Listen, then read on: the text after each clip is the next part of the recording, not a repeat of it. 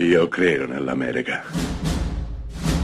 Francamente me ne infischio.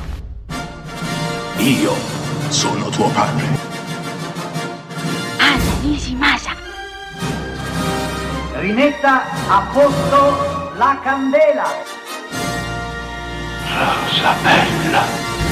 Questa è Close Up, questa settimana parliamo di supereroi e prima o poi dovevamo arrivare a parlare dell'universo Marvel, il famoso MCU, Marvel Cinematic Universe, che ultimamente non sta regalando grandi perle, ma in passato, nel tempo della sua creazione, nel 2008, col primo film dedicato ad Iron Man, ha stupito intere generazioni, portando al cinema milioni di spettatori.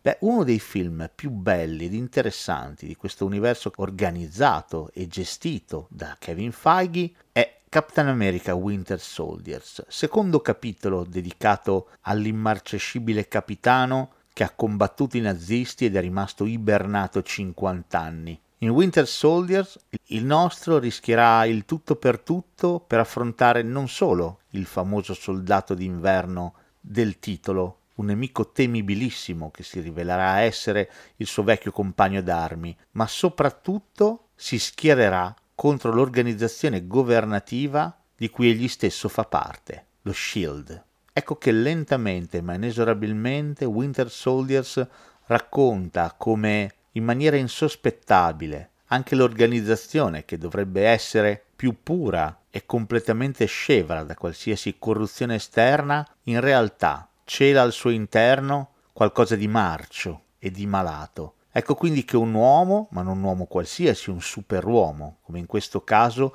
può fare la differenza, mettendosi di traverso, frapponendosi all'ordine consolidato delle cose ed ergendosi come simbolo per un nuovo modo di pensare. Sono concetti altissimi per un cinecomic, ma Captain America Winter Soldier riesce a regalare al pubblico azione, divertimento, ma anche un'interessante riflessione politica e sociale. Di questi tempi, nel cinema mainstream e blockbuster, non è poco.